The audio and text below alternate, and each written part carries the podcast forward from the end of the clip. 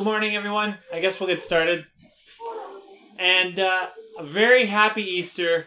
This is the best day of all the days.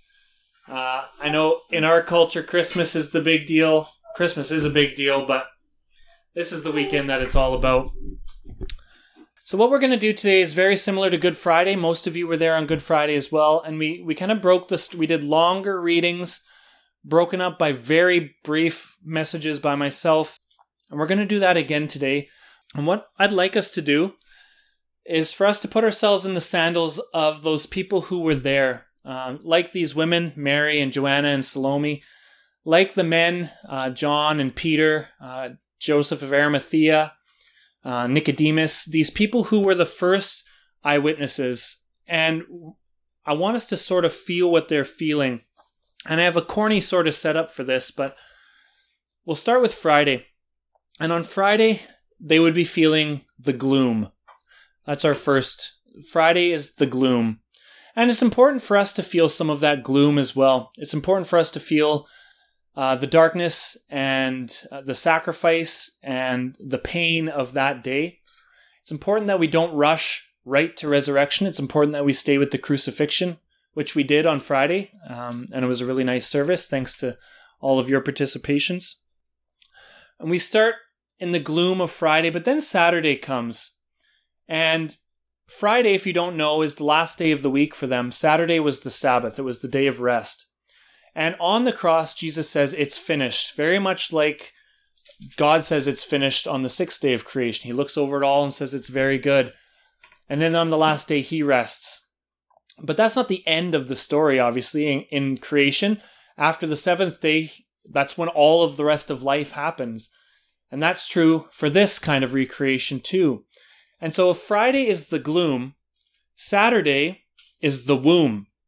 Because even though it's darkness, even though it's waiting, even though it's rest and silence, out of that darkness and out of that quiet will come new life, will come a beautiful new way to be alive. So, Saturday, even though it's cold and dark, uh, Jesus is in the tomb. Uh, it's the womb. That is where life is gestating and, and new life is about to come out of that darkness. And that brings us to Sunday. And we're going to break Sunday into three parts because the, the gospel writers break it into three parts. There's three scenes for for Sunday. So we go from the gloom of Friday to the womb of Saturday, and then the first scene on Sunday is the tomb. And this will be our first reading as well. So here's John 20, verses 1 to 18. Early on the first day of the week, while it was still dark, Mary Magdalene went to the tomb and saw that the stone had been removed from the entrance.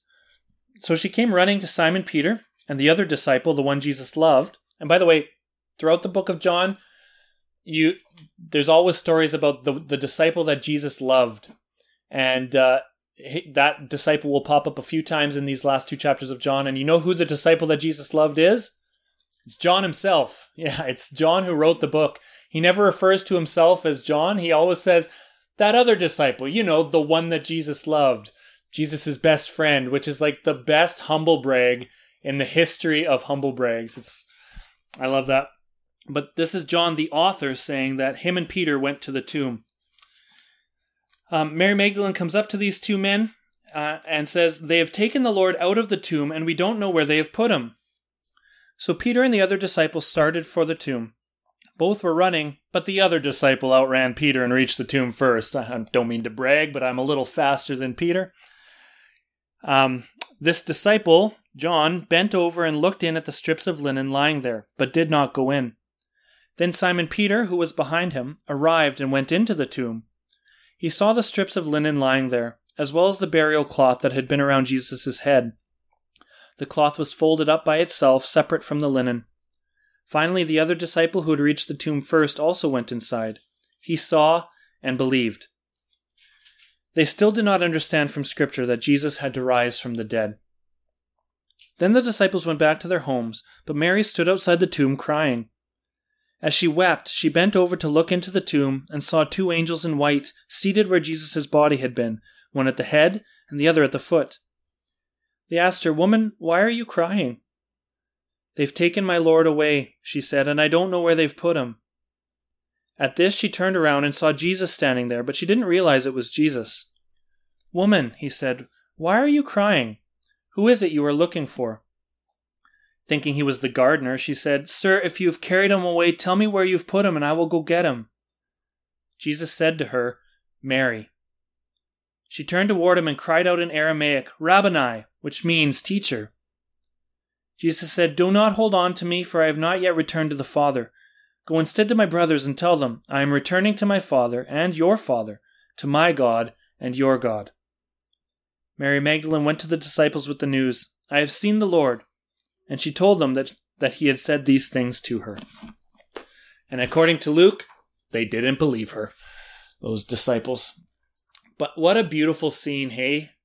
I love that both in this chapter and in the next chapter, which we'll read later, in both those chapters, people don't recognize it's Jesus until he calls them by name. And with that sort of that the intimacy of knowing their name, the intimacy of knowing who they are deeply, that's what opens their eyes to realize that it's actually Jesus. Here it, it's that's Mary. She she doesn't realize it's him. She thinks it's the gardener until he calls her by name. And that's a beautiful portrait of the intimacy of the resurrection. That Jesus doesn't just come for the whole world and it's some distant abstract thing. He comes and he calls us by name. And I love the power and the beauty of that. I also love how he says, I'm returning to my Father and your Father, to my God and your God. That the resurrection is the thing that bridges the gap between us and our Father, our, our God who is Jesus and who draws us near to him as life itself. He doesn't just say, I'm going to my Father, who is my God. He says to Mary, uh, this woman with a sinful past, says, It's your Father and your God as well.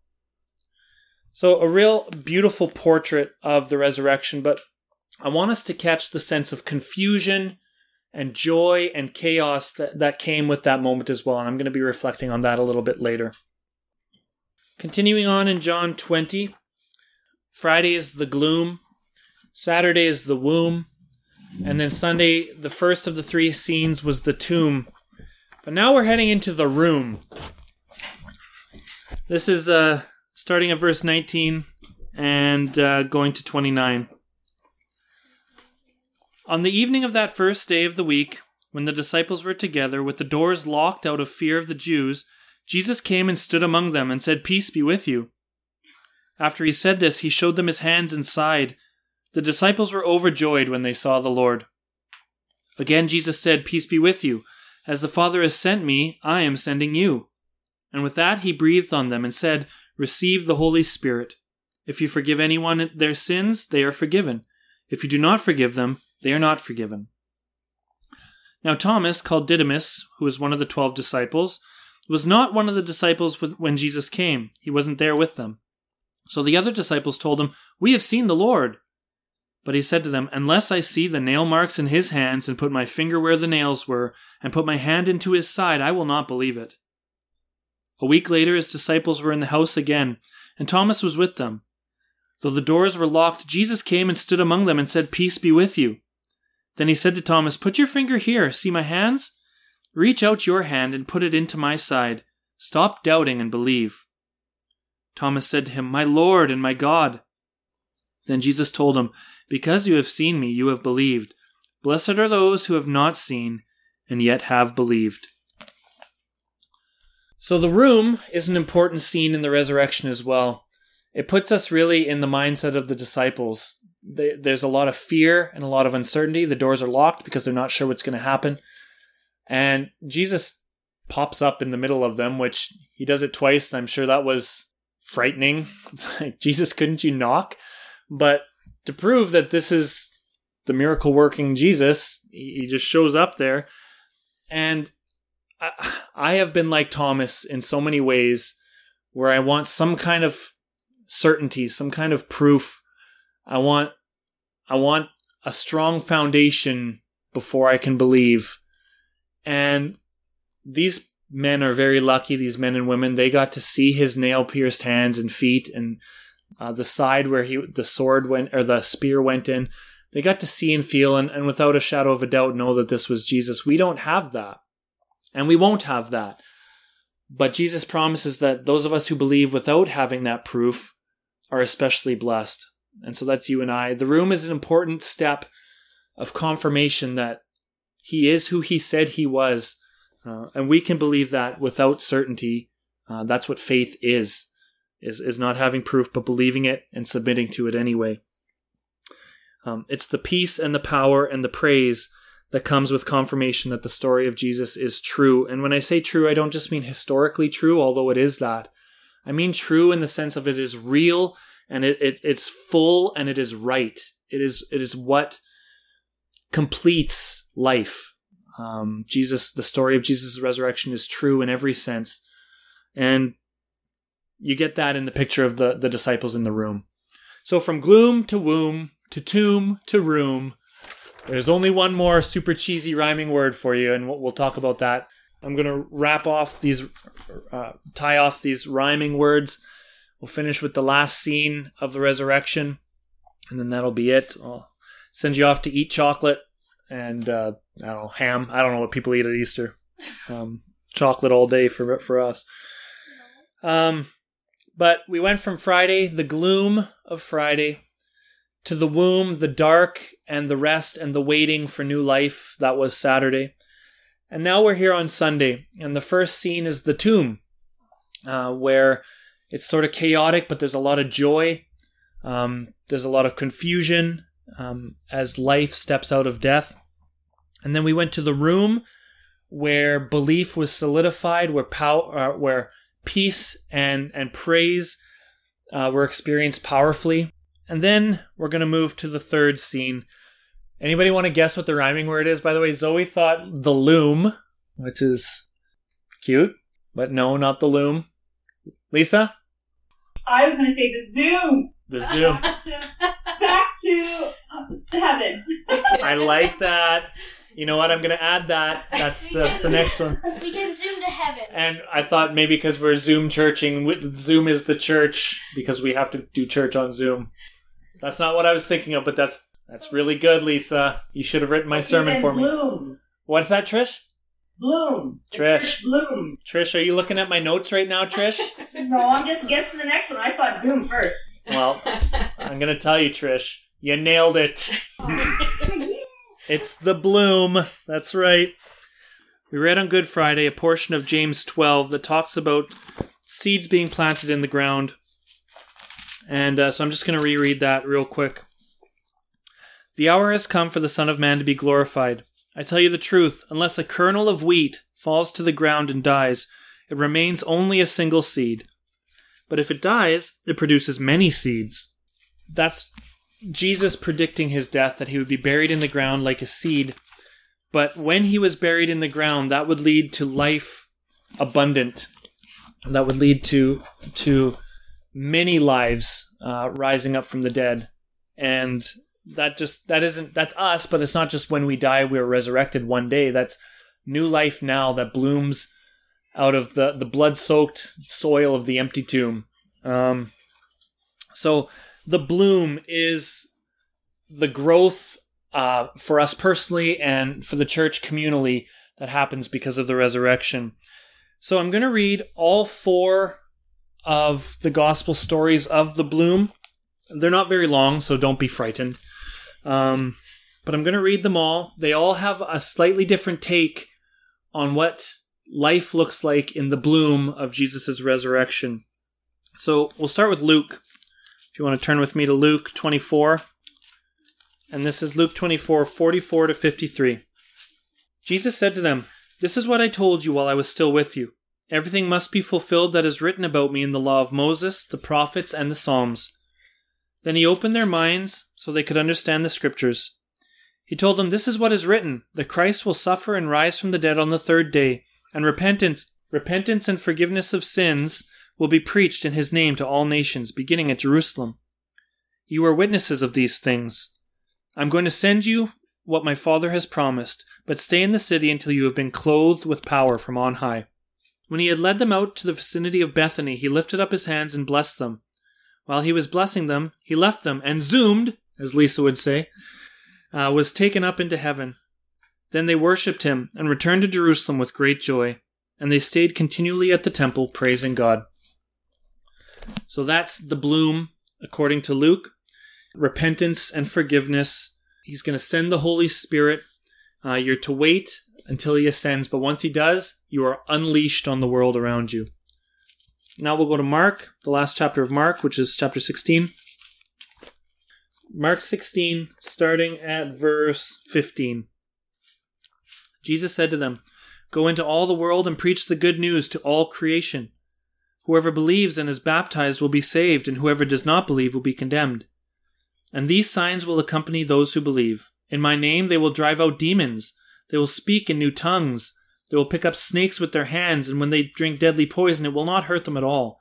They will place their hands on sick people, and they will get well.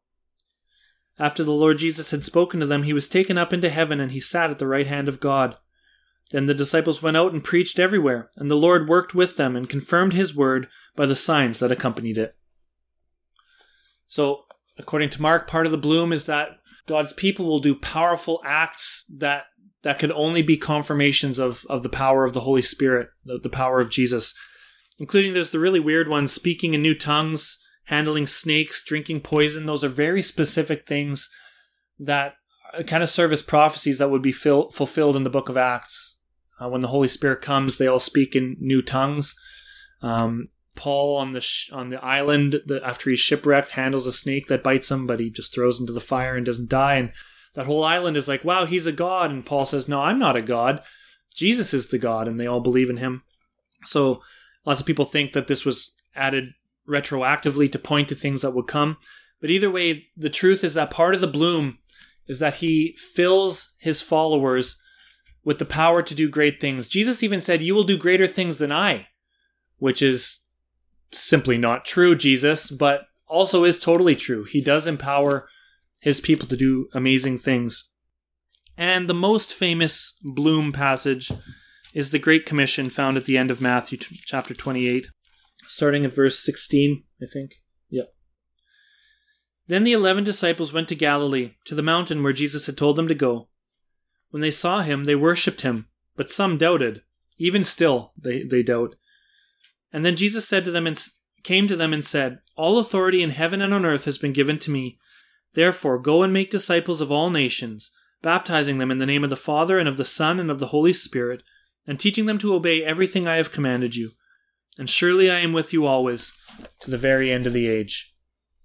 There's a reason that one's a little bit more familiar and a little bit more famous than the one in Mark.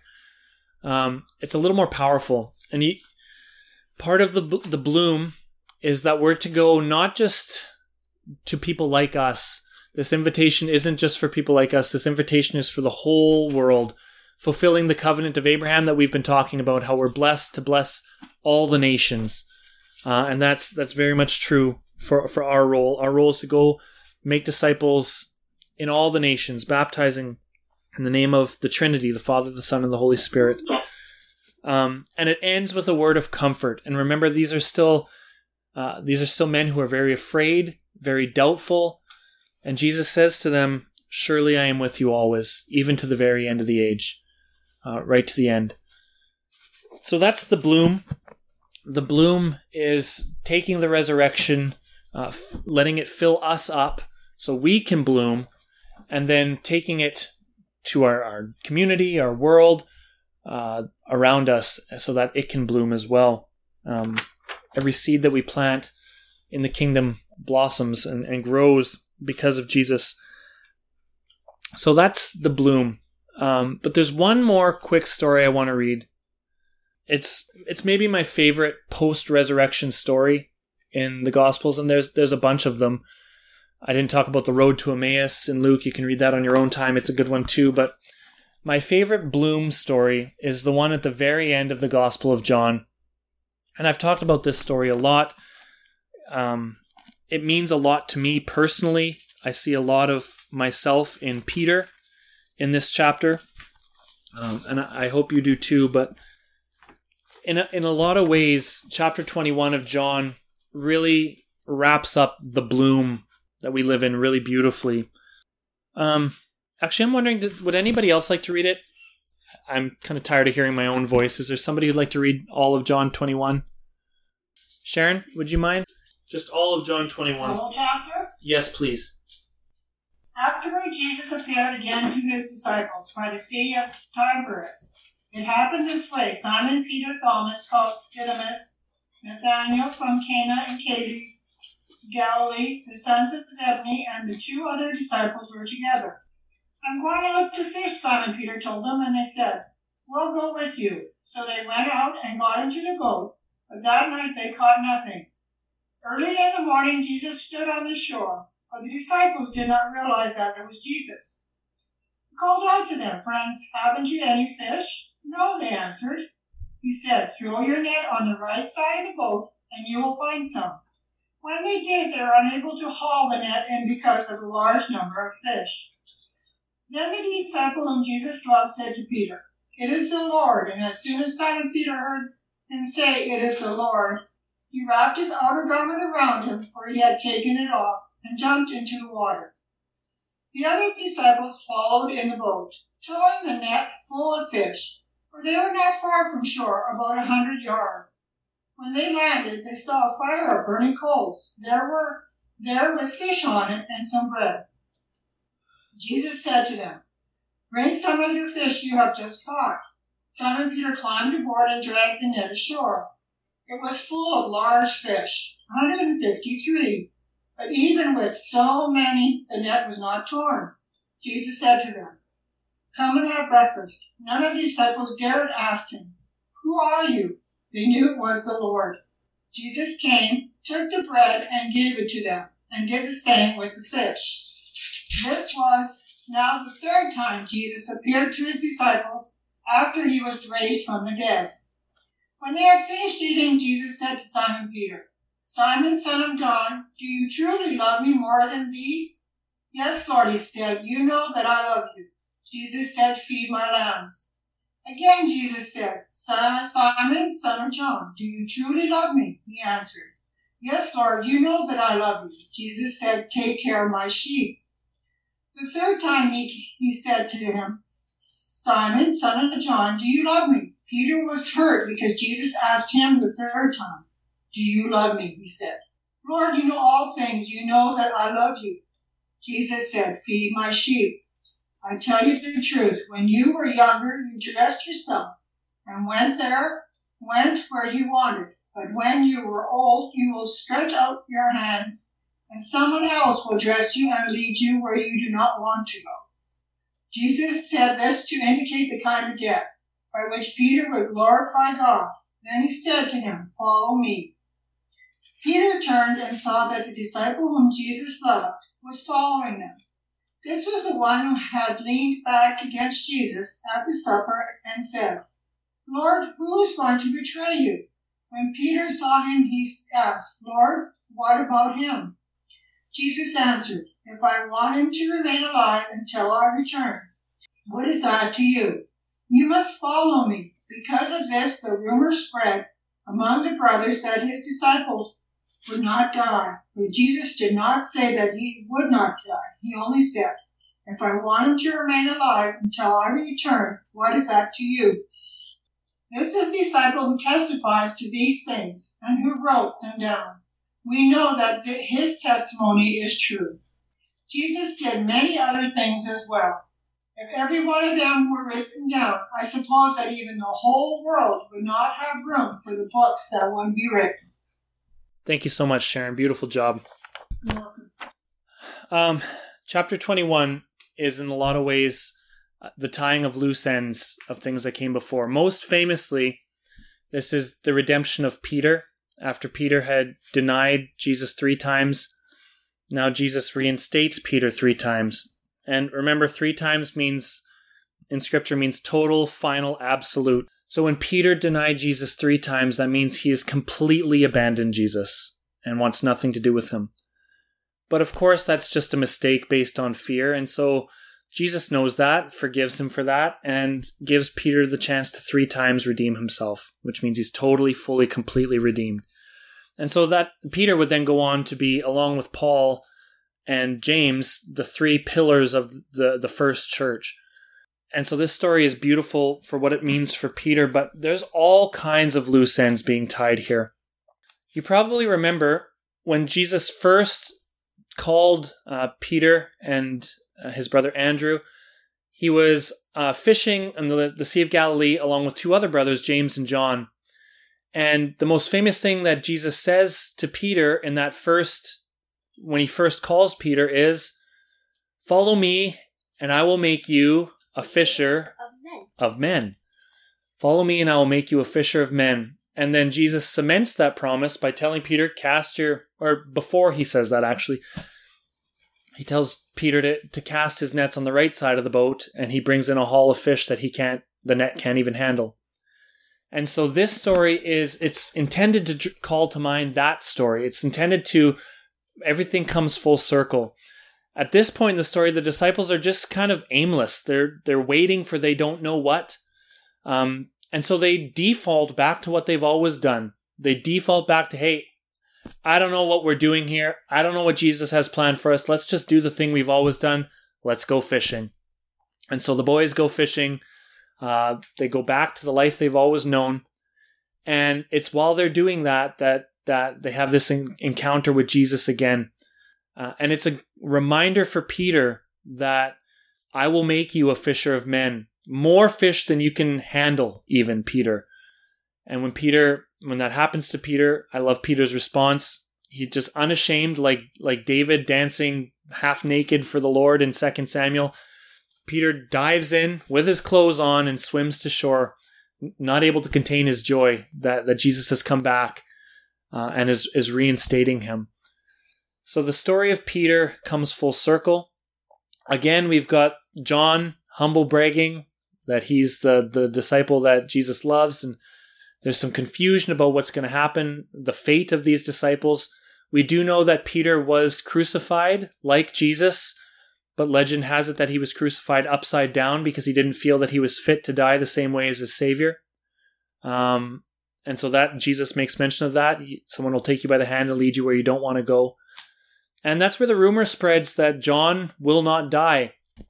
But the reason why I think chapter 21 is the best Bloom chapter, the best Bloom story, is because it covers a lot of how we are to bloom in the light of the resurrection. Uh, the disciples, as I mentioned, they go back to living their regular life.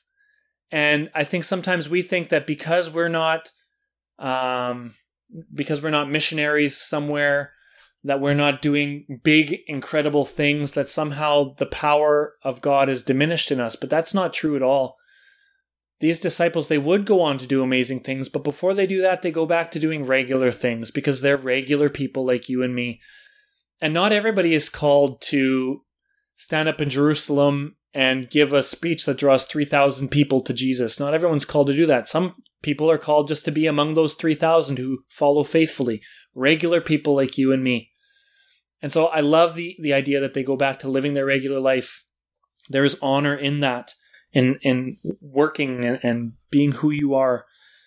I also love that they go and catch fish by the power of Jesus' guidance. And that's as Peter was called to be a fisher of people, so are we called to be fishers of people. We're called to send our, set out our net, um, the net of love and good works, and draw people into Him. Catch fish by the power of Christ's guidance. That's part of our role as blooming Christians. I mentioned Peter's unashamed desire to be with Jesus. That should be a part of our blooming faith as well. Not caring who's around or what it looks like, uh, not caring what it does to our reputation, not caring what it does to our clothes, uh, our possessions, but just going to be with Jesus. That's part of a blooming life. We talk a lot about the Last Supper at Easter time. It's obviously crucial, super important. We don't talk enough about the first breakfast, the Last Supper and the first breakfast. And I love that Jesus gets together with his disciples on the shore and they have breakfast together. It's actually not the first breakfast. The Gospel of Luke says that when Jesus first appeared to the disciples, he says, I'm hungry, so they give him some fish to eat. But I like this scene. It's so intimate. It's Jesus and like six of his best friends sharing a meal together. And that is a massive, massive part of what it means to live a, a blooming Christian life. To gather around with our brothers and sisters, with Jesus at the center, and to share a meal together. And that that's what communion is. That's what Andrew had us do just half an hour ago or whatever. gather with our friends, gather with our brothers and sisters, and share a meal centered around Jesus.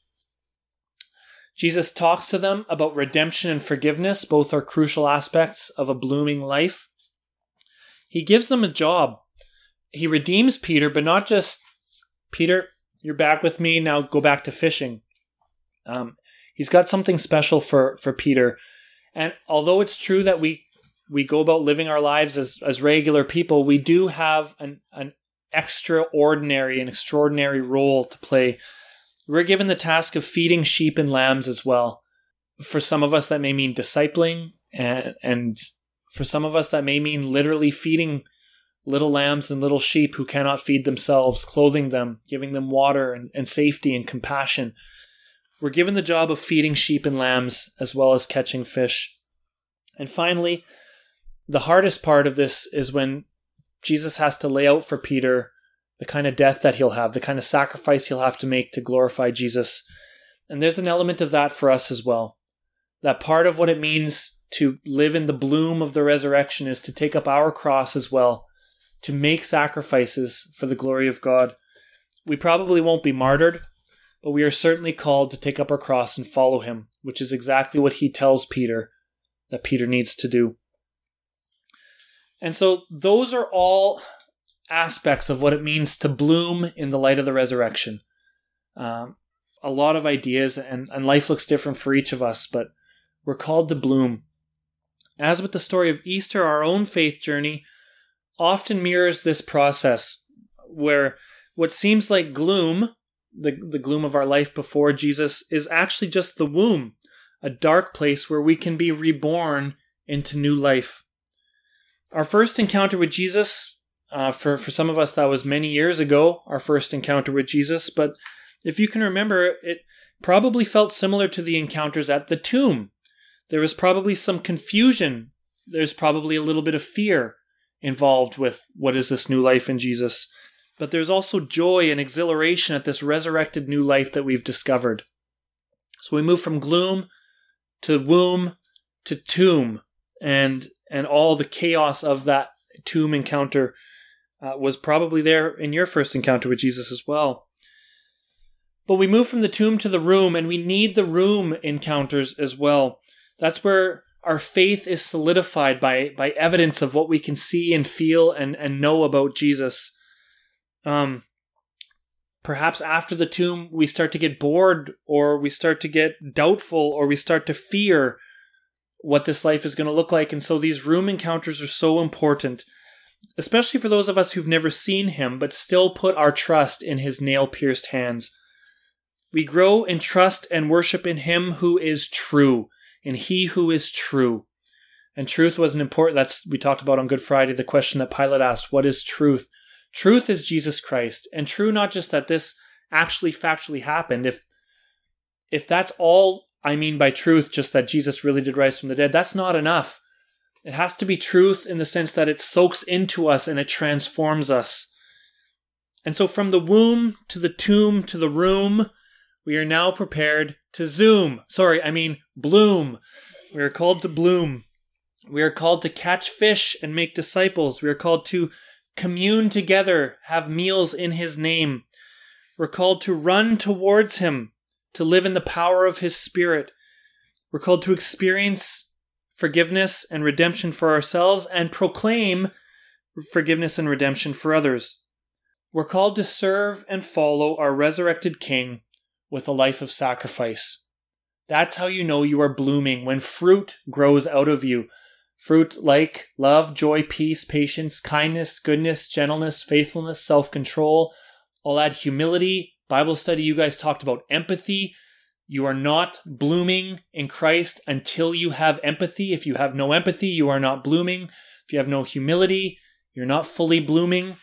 All of these things are true. If you don't have sacrifice, sacrificial love, then you're not blooming. And that's how you know you are blooming. The fruit of that blooming is evident to yourself and to all. And so Easter is a time to recognize the gloom. That's what Good Friday is for. As well as the womb as we sit and wait for redemption and victory. It's a time where we meet Jesus outside the empty tomb.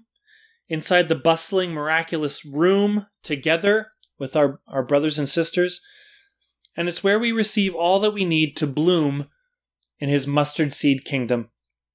Easter is for the cross, but it's also for life defeating death. Both uh, the cross and the empty tomb allow us to thrive fruitfully for our King. He has risen, he has risen indeed. Let's pray. Jesus, as we move uh, from the gloom of Good Friday, even though we know it's a beautiful day full of sacrifice and and victory, that victory is not complete until we are birthed out of the womb into resurrected life. We thank you for the empty tomb. We thank you for the, the room full of disciples whose whose doubts are are washed away and whose faiths are solidified. We pray the same for ourselves. And we thank you uh, that we can bloom in you, that we can thrive and blossom, be fruitful and multiply, catching fish, um, feeding sheep and lambs for your glory. I thank you for each of these blooming Christians. I thank you for uh, the life that they all live and the life, uh, the vibrant life of this church community. We pray that what we do brings honor to you and glory to you. But thank you, Jesus, for the victory that we have in light of your empty tomb. Um, we, we praise you and thank you for this resurrected life that we share. And we pray these things in your name. Amen. All right, so whether you're in the gloom or the womb or the tomb or the room, I don't know where you are, Pro- probably in a lot of places at a lot of different times. But wherever you are, you are called to bloom uh, in light of the resurrection, and He will help you to do so. So thanks again. Let's try this one more time. Go ahead and unmute. He is risen. He is risen. He is risen. He is risen. Thanks, you guys. Happy Easter. Happy Easter. And so Easter is a time to recognize the gloom as well as the womb as we sit and wait for redemption and victory. It's a time where we meet Jesus outside the empty tomb, inside the bustling, miraculous room together with our, our brothers and sisters. And it's where we receive all that we need to bloom in his mustard seed kingdom. Both uh, the cross and the empty tomb allow us to thrive fruitfully for our King. He has risen. He has risen indeed. I, I really was going to throw in groom because Oh, we're yeah. the, the bride of Christ, but you can only push cheesy things like that so far. I think you've met the limit. Yeah. I maxed out. Fantastic.